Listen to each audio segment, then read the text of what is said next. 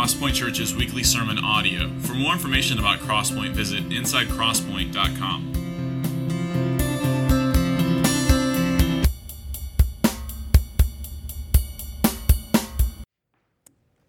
Good morning. I can tell you that um, there's no place that I would rather be and nothing that I would rather be doing than preaching the Word of God right now. Um, if you would turn in your Bibles to Matthew chapter 19, we'll be looking at verses 16 through 30. Something that Will and I have in common is that like we are different in personality, but we travel. So I'm going to be walking like this. So you're probably used to that, but just a heads up, I'm really sorry about it. But I think there's a, a, a subtle danger that we face in the church today. And I believe that that danger is being cozy in the world. We, maybe in outward deed and certainly vocally, we, we, we claim that we're not living our best lives now. But I wonder if you were to take account, honestly and seriously, whether or not what we so vehemently claim we don't do, whether or not we actually really are living as if this is our best life now. We live in a consumeristic world, right? We all know this. We, um, we are consumed with money and insta fame and, and beauty. So, this morning in Matthew 19, we certainly will talk about riches, but that's not going to be solely what we do. We won't do anything less than that, but I hope this morning to do much more than that. I hope that we don't just look at this passage of Scripture and say, okay, well, I mean, that ain't me. right? There's, there's no problem with money here because I ain't got none. right? We're not, we're not going to talk about that alone this morning. I think in Matthew chapter 19 that what we see is that Matthew 19 is telling us and revealing to us the dangers of our awesomeness and the danger that they pose to salvation by grace alone through faith alone. So look with me at Matthew chapter 19, and we'll get right in. Matthew chapter 19, starting in verse 16. And behold, a man came up to him, saying, Teacher, what good deed must I do to have eternal life? And he said to him, Why do you ask me what is good? There is only one who is good. If you would enter life, keep the commandments. He said to him, Which ones? And Jesus said, You shall not murder, you shall not commit adultery, you shall not steal, you shall not bear false witness.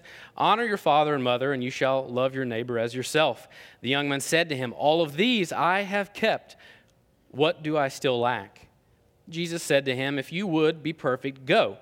Sell what you possess and give to the poor, and you will have treasure in heaven. And come, follow me.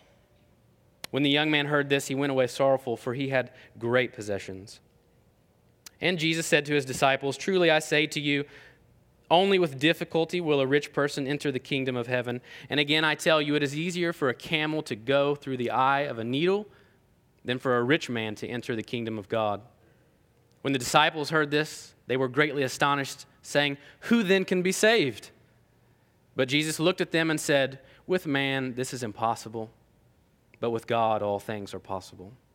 Then Peter said in reply, See, we have left everything and followed you. What then will we have? Jesus said to them, Truly I say to you, in the new world, when the Son of Man will sit on his glorious throne, you, will have fo- you who will have followed me will also sit on 12 thrones, judging the 12 tribes of Israel. And everyone who has left houses or brothers or sisters or father or mother or children or lands for my name's sake will receive a hundredfold and will inherit eternal life. But many who are first will be last, and the last will be first. Let's pray. Father God, we thank you that you have brought us here this morning. We pray that you would submit us to your word, God. May we sit underneath your spoken word this morning, God. We thank you for the, the scriptures, Lord, and that you instruct us not merely on how to be saved, but how to live as a saved one, God. I pray that you would make so very little of me this morning and that you would, through me, allow me to herald and exalt and magnify my Lord and Savior this morning. God, may we have attentive hearts. And may we understand that this, Lord, is not just another day, but because we are sitting under your preached word, that what is happening here at this moment is extraordinary and is life changing, God. And may it be so. It's in your Son's name that we pray. Amen. As we kind of see here in Matthew 19, the world is really pretty much and always has been infatuated with the idea of eternal life. Right, this, is a, this is a question that man has been asking. They argue whether there is even life after death. He contemplates which religion has the right view of eternal life. He makes the case for why eternal life is on the basis of fairness, what's fair and what's unfair. But most of all, at our core, the question we are really asking is right here in Matthew 19, and it's this What do I have to do to get it? So, Matthew 19 is the answer to that question. And here we see that this is a society that values power, it values might and favor and blessing, and, and most of those things are equated with having money. This is a culture, much like our own, that is enamored with the nobility and the majesty that all of riches can offer us. And so, here this morning, we're going to look at three truths that remind us and warn us that salvation is an impossibility for those who believe they are able to attain it on their own. So we see here the first truth is this that want of salvation must be more than just intellectual affection, it must be our heart's desire. Here, the rich man is revealing a temptation that's really common to all of us. He is being confronted with the Lord Jesus, and he is wondering what it is that he needs to do to be saved. And he hears what he must do, and his response is one of, I'm good enough.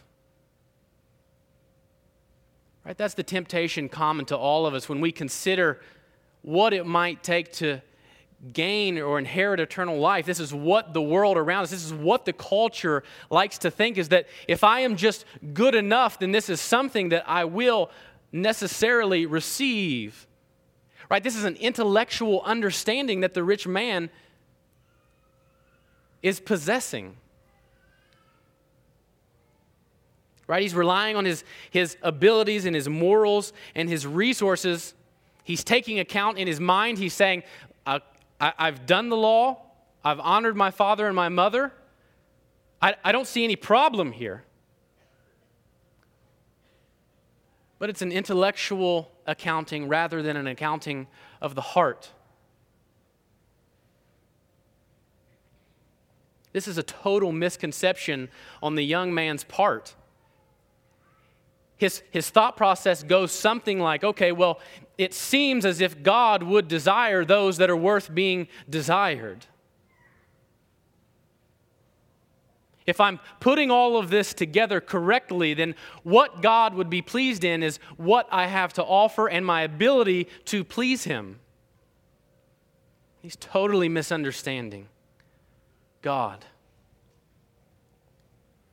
You know what Jesus really wants to hear? From this young man.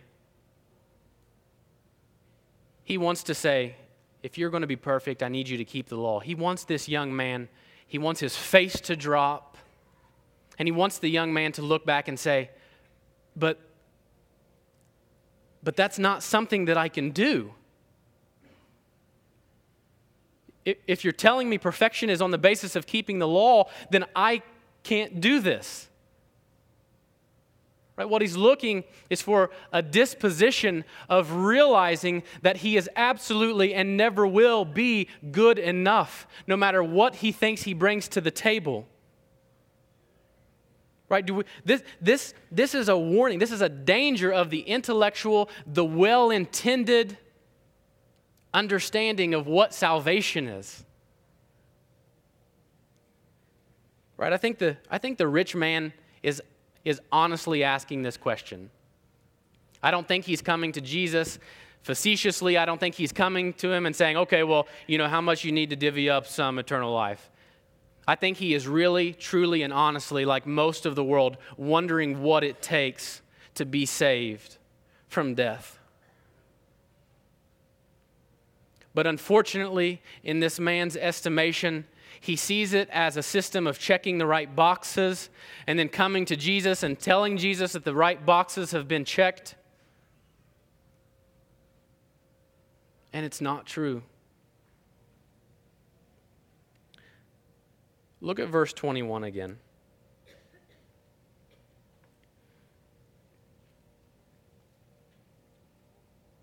Jesus said to him, if you would be perfect, go sell what you possess and give to the poor, and you will have treasure in heaven. And come, follow me. What Jesus is not saying is, I need you to somehow gain perfection in this lifetime. If you want to be perfect in this life, then all you need to do is you need to follow the law, and then you're going to get yourself there. The perfection that he's talking about is the same perfection we see in the Sermon on the Mount in Matthew chapter 5, where Jesus tells his disciples, Be perfect as your Father in heaven is perfect. What he's saying is not that you will be perfect on the basis of what you do and you do not do and the actions that you put forth, but your submission of will and heart and desire to that which is God's he is totally missing the point of what it means to be called to be a disciple of Christ. We're not talking about what you do and do not need to do, it's a matter of the posture of your heart.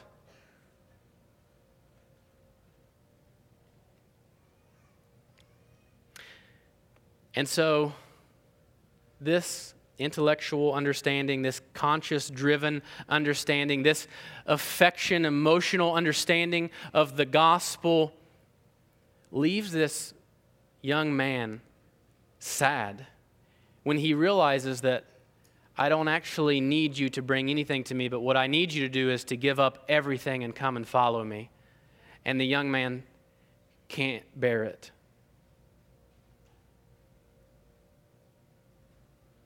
You understand why I said in the beginning that I believe that this is a warning to us? In a society, I, I believe that the church feels so cozy in the world. We have a, such a high tolerance and such a comfort level in the world. And we have our social media, we have our clothes, we have our appearance of how we raise our children before the world. But the danger is totally misunderstanding what's actually necessary of a disciple. You see, the rich young man's problem is not necessarily that he's misunderstanding. The rich young man's problem is that the treasure of his heart is himself. He's caught up in all that he has and all that he can do and all that he can present, his abilities, all of the things that he brings to the table. And for God, for Jesus Christ to ask him to give it up is, it, he must have thought, well, if you're telling me to give all this away, then I'm actually giving away the best possible chance I have of getting to heaven. And I can't do that. And Jesus just says, You must.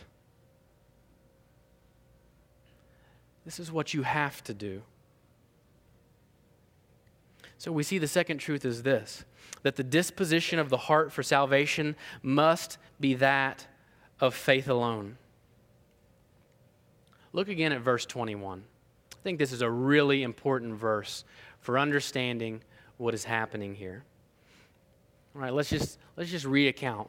We have this young man coming up to Jesus and wondering, honestly so, what is it that I need to do to inherit eternal life? What must I do to be saved? And he hears the answer he doesn't want to hear, and he goes away sad. But in the midst of all that, we have this little phrase in verse 21. If you would be perfect, go sell what you possess and give to the poor, and you will have treasure in heaven, and come follow me. Here in verse 21, this, this come follow me, I think that this is a, this is a deeply theological phrase. But I think that it is also glaringly simple as to what he is asking him to do. I think oftentimes we are so easily so, and, and, and sometimes rightfully so, we read the scripture from a lens that is really self focused, but when, when we understand that we're actually reading a narrative, a story that has been given to us, we've got to understand the context of the story. And Jesus, at this moment, is making his way from Galilee into Judea. And if you know anything about what he's going to do in Judea, the call to come and follow him, I don't believe it's necessary, necessarily literal, leave your stuff and come with me, but it certainly has to do with what he will be doing in Judea.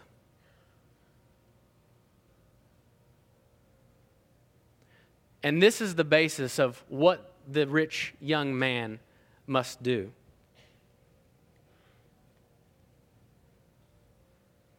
We understand that in Judea, what Jesus is doing is making his way to a cross. Listen, brothers and sisters. The call for this young man to leave everything and to come and to follow him is him needing to give up everything and to identify with the Lord and Savior Jesus Christ on the cross. He is beckoning this young man to come and to see and understand what is going to happen on the cross. He wants him to see that he is about to take the wrath of God for the sins of mankind. He is about to be crushed for everything and every failure of that young man's. He wants him to come and sit and kneel and see the blood run down, the blood that will cover a multitude of sins for this young man. Right? This is not just a command. This is so much more. This is a way of life. This is a way of identifying with Christ over everything, leaving and forsaking everything for the sake of Christ. To be a person of the cross, to go there and identify what we see in baptism, to be buried in the likeness of his death, and to raise and walk in the newness of life It's so much more than simply being good enough. It's so much more than having your ducks in a row before you come to Jesus. What he wants to see happen is for this young man to come to the cross and to see that his only plea is the grace and mercy found in Jesus Christ at the pleasure of God the Father.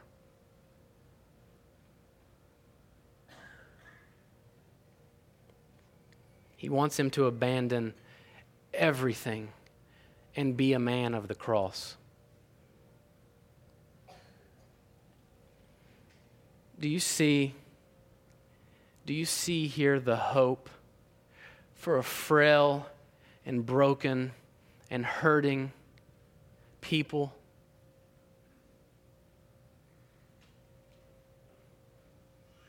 I pray that no one ever looks at my life and is turned away from the gospel because they believe the gospel is something that they must attain or acquire through a particular way of living. I hope that the story of my life is only that God was gracious and nothing more.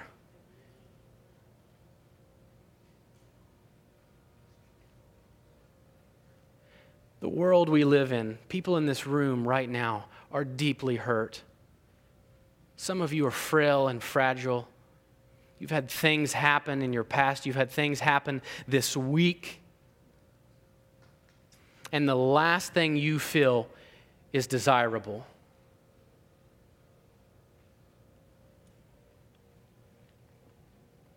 Here's the thing that is exactly where Jesus wants you to be. If you are in this room this morning and you've got it all together, if you're here this morning and you believe that your attendance here or because you've paid it forward a few times is what will cause you to stand before God, it will not be so.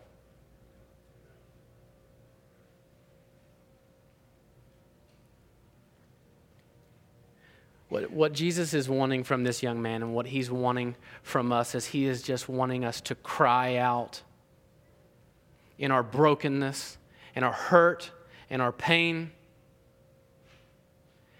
and cry out to him and just plea that I have nothing to offer.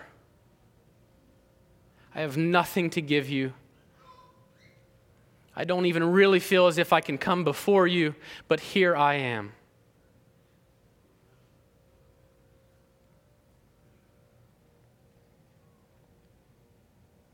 I think this is the point behind Ephesians chapter 2 that Brad read. I want to read that again Ephesians chapter 2.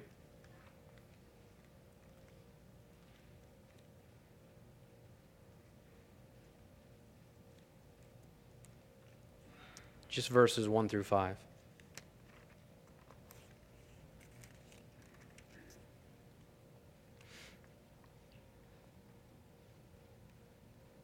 And you were dead in the trespasses and sins in which you once walked, following the course of this world, following the prince of the power of the air, the spirit that is now at work in the sons of disobedience, among whom we all once lived in the passions of our flesh, carrying out the desires of the body and the mind, and were by nature children of wrath, like the rest of mankind. But God, being rich in mercy, because of the great love with which He loved us, even when we were dead in our trespasses, made us alive together with Christ. By grace, you have been saved. Brothers and sisters, what this young man can't comprehend is that the love of God is completely unconditional. There is nothing that this young man can do to make God love him. And what a wonderful truth for dirty, rotten sinners. May we never be a church or a believer that projects something that isn't true of God, namely that God's love is conditioned on what you bring to the table.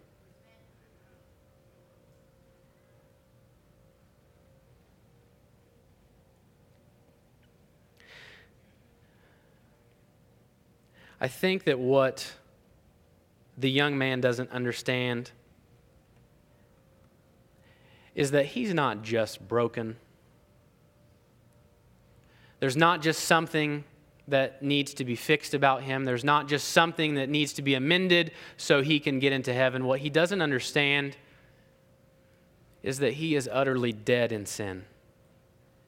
And what he doesn't understand is that coming to Jesus is not just a fix, it is life.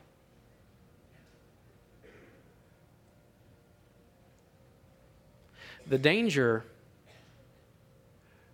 for us is that we ever get to the point where we believe that we are living our best life now. Because I assure you, you are not.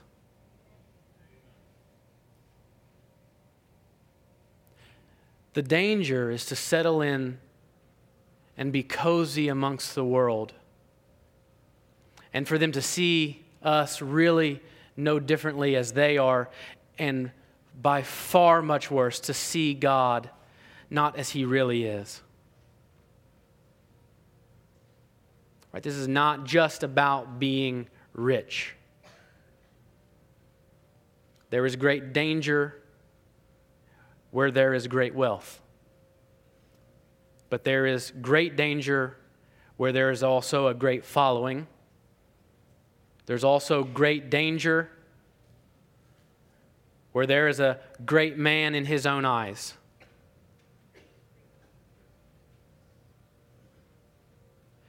If we look at this this morning and say, this really has nothing to do with me, it does. I have preached annoyingly so over and over again this truth to my life and just take an assessment and account of even what I do when I pick up my phone and the intentions and the wickedness of my heart to have men see me and to approve of me and to click that phone and see how many likes that picture got. And it is not about that.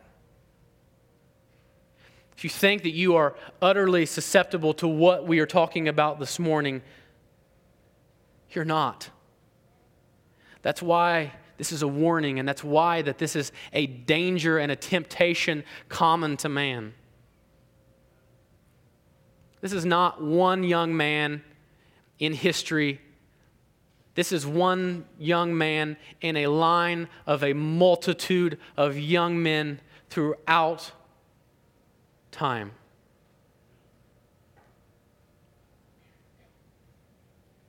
So the story progresses in a way that causes us to lift our eyes. Right, as, as Jesus is meeting with him and the young man goes off, the, the disciples, they come in and they've got some questions, and Jesus has got some things to tell them. And as the reader, we're kind of right there with the disciples, right? We understand, right? We, we get salvation. We know all of that stuff, right? We know that it's by grace alone, through faith alone.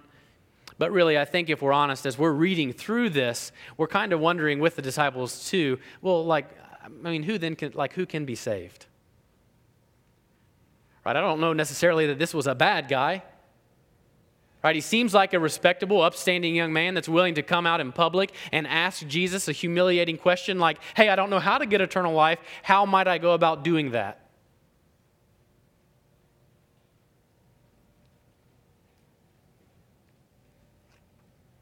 So the story causes us to lift our eyes and to think and to ask where our hope can be found. And this is exactly what the disciples do in verse 25. If this rich man can't inherit the kingdom of God, then who can? Right? Because they don't get it, they don't understand. In a culture that is enamored with riches and wealth and nobility and the supposed blessing of God for your money, they don't get it. They're not quite making this connection yet. And so they really desperately are asking if, if he can't do it, then what about us? Do you know where we came from? I eat fish every day. Thought that would get maybe a few more chuckles than the front row, but whatever. Thank you, evangelistas. and so here, as we go forward and, and look at the last truth, we see that what Jesus does is that he reveals the glory of the grace and mercy of God in salvation. Here's what we need to understand this morning if this is our struggle, if having the eyes of men look upon us as we live in our awesomeness is a struggle for you, then there is great hope. You, you are not barred from heaven for being a fallen sinner. This morning, if you are here and you are hurt and you are broken and you have been abused in your past, then there is great hope. You are not left behind. Because the same grace and mercy is the same grace and mercy for the, the greatest person in the eyes of man and the least person in the eyes of man. so that's where Jesus brings us to. You know, it's not really hard to exalt Christ and magnify him when you're preaching his words.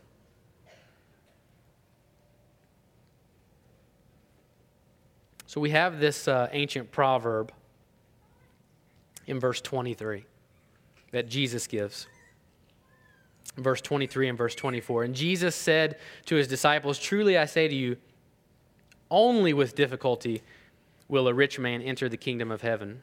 Again, I tell you, it is easier for a camel to go through the eye of a needle than for a rich person to enter the kingdom of God. Let's think about that for a moment.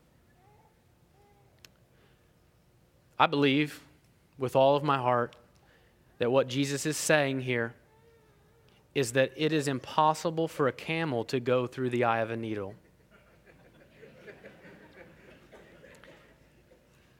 We, we chuckle, but there are countless biblical scholars that try to prove this truth away. Why?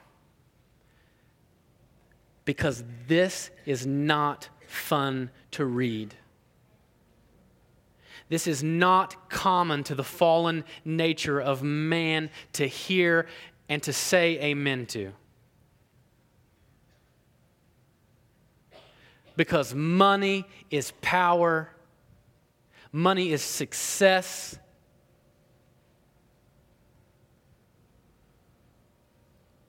Having a ton of Instagram followers is power, it's success. Having awesome kids that are petrified of you at community group is power and success. That one I'm not really joking about. That I think that is that is the closest you will arrive on this earth, I believe.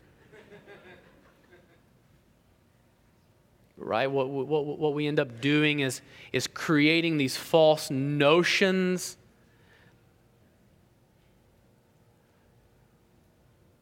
of what holiness actually is. We end up seeing holiness is, is much more about what we have to offer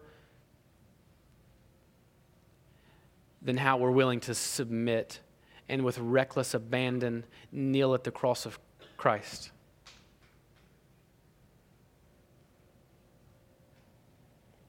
So here, this, this poor rich young man, he is trying to fit a camel through the eye of a needle because what he is doing, the mistake that he is making, Here's our third truth. The reality is that we don't get salvation, we are graciously entered into it.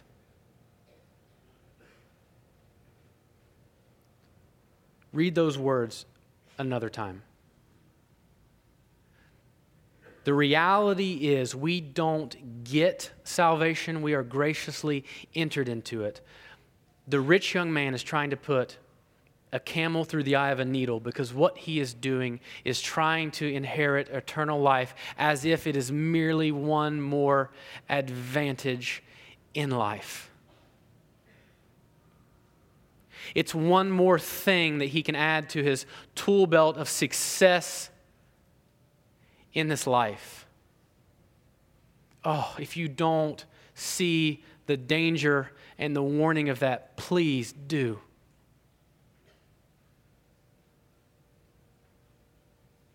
This is not just some, something that's an advantageous possession to have.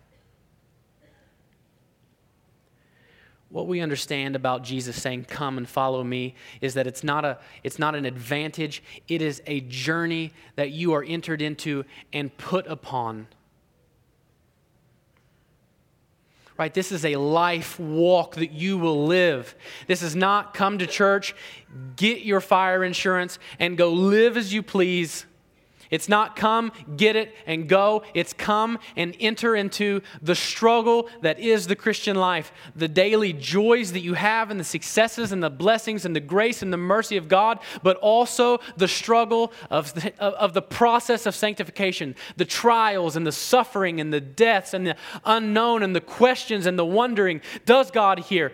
Is He here? Is He still with me? Is He guiding me? That is what eternal life is. It's the process of going through this life and being sanctified and being a person of the cross. Being a person that desires the things of God more than anything else. The person that turns the other cheek and says, please, just a little bit harder. It's the type of person that doesn't gossip, they won't gossip.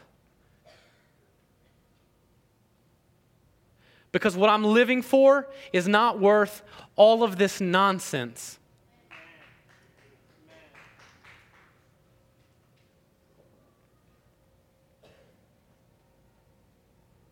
So, verse 25 who can, who can be saved?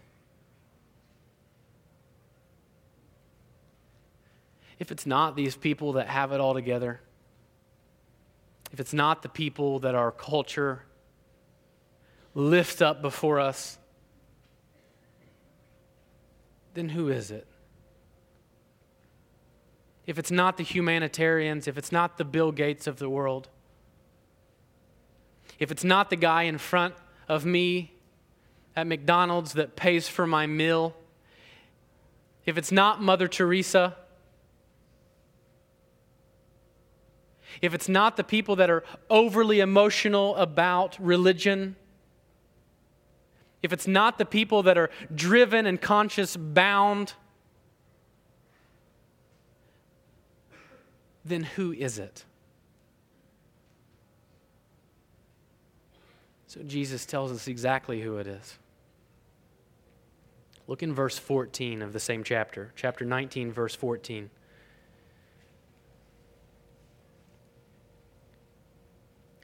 But Jesus said, Let the little children come to me and do not hinder them, for to such belongs the kingdom of heaven. Do you know who inherits eternal life? It's those who by faith have relinquished all control of their life and cried out that they have no hope in the world those who are willing to come and stand underneath the Word of God and every word. It's those that have, with reckless abandon, left and forsaken everything and gone out, no matter if it meant parent struggles, if you are leaving family behind, if it makes it much more difficult at work, if you and your spouse are now at odds with childlike faith, they have given it all up and they have gone full steam ahead.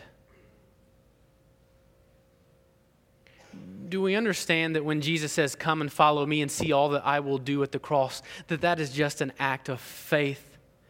Come and see all that I will do. And not only there, but the fact that I will die for you that I will shed my blood for you, and that I will conquer death, and I will not stay there. Come and be washed in the blood, and raise and walk. Put off your sin and live life in pursuit of the things of Christ. Live now as your Father in heaven lives in perfection. Be a person of, of deep passion and desire for the things of God. Jesus tells us here at the end of this story that the ones that will inherit eternal life are the ones that the world looks at now and says, You're in last place.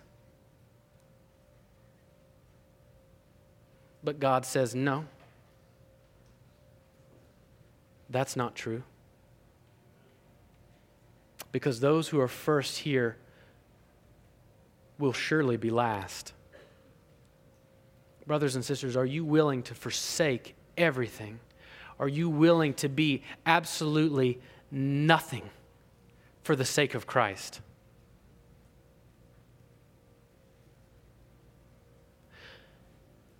When I, um, when I was young, one of my, my favorite things to do with my dad was to go out on a, a cold winter day and uh, feed the horses when it was snowing.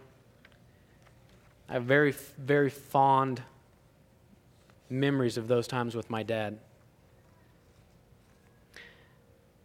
You know, when I was when I was just a little guy and we were making our way through the field, I was so reliant on my father's footsteps in the snow. I didn't usually know where we were going or how we would get there, but I did know that if I could, could jump and make the leap to the next step, I'd get there.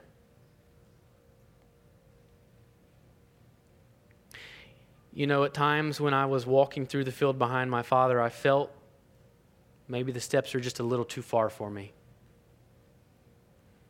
At times it seemed like he maybe got too far ahead of me and that maybe I wouldn't be able to keep up, and a snowstorm would come in and blow the tracks away, and I would just be left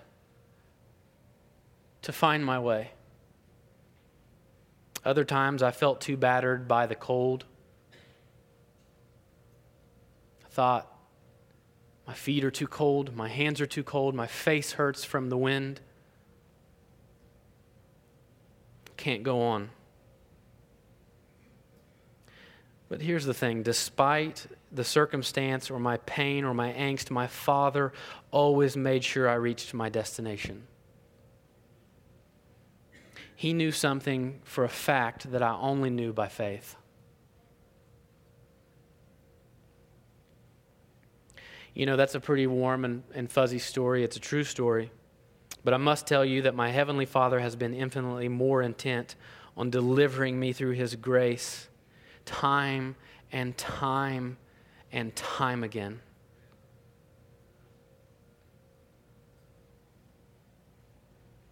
How do we know that we're not following in vain? How do we know that forsaking the world? How do we know that obedience and reckless abandon and pursuit of Christ is worth it? How do we know that this is not a vain endeavor?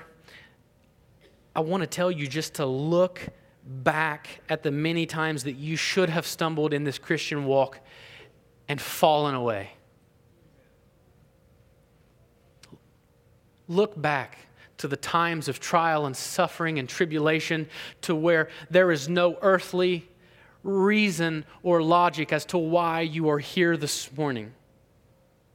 My life is full of moments like that.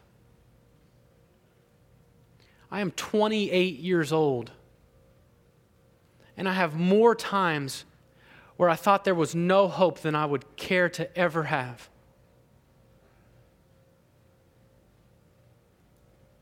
Listen, if you are here this morning, I feel you. I can identify with you.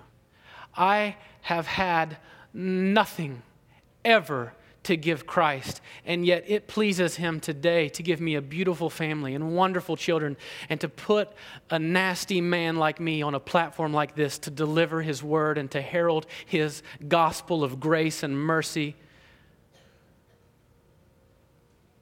There's no reason for that.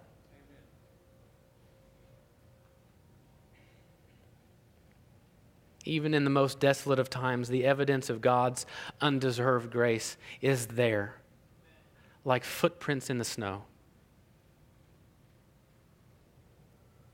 So, this morning, the truth is this. If you haven't been listening, if you disagree with me, I want you to hear this. This is the truth you need only answer the call of Jesus to come follow me. With reckless abandon this morning, whether you are a believer or an unbeliever, whether this is the first time that you've heard the gospel or the 1000th time, with reckless abandon, pursue him, and he will surely deliver you, for he will not let us stumble.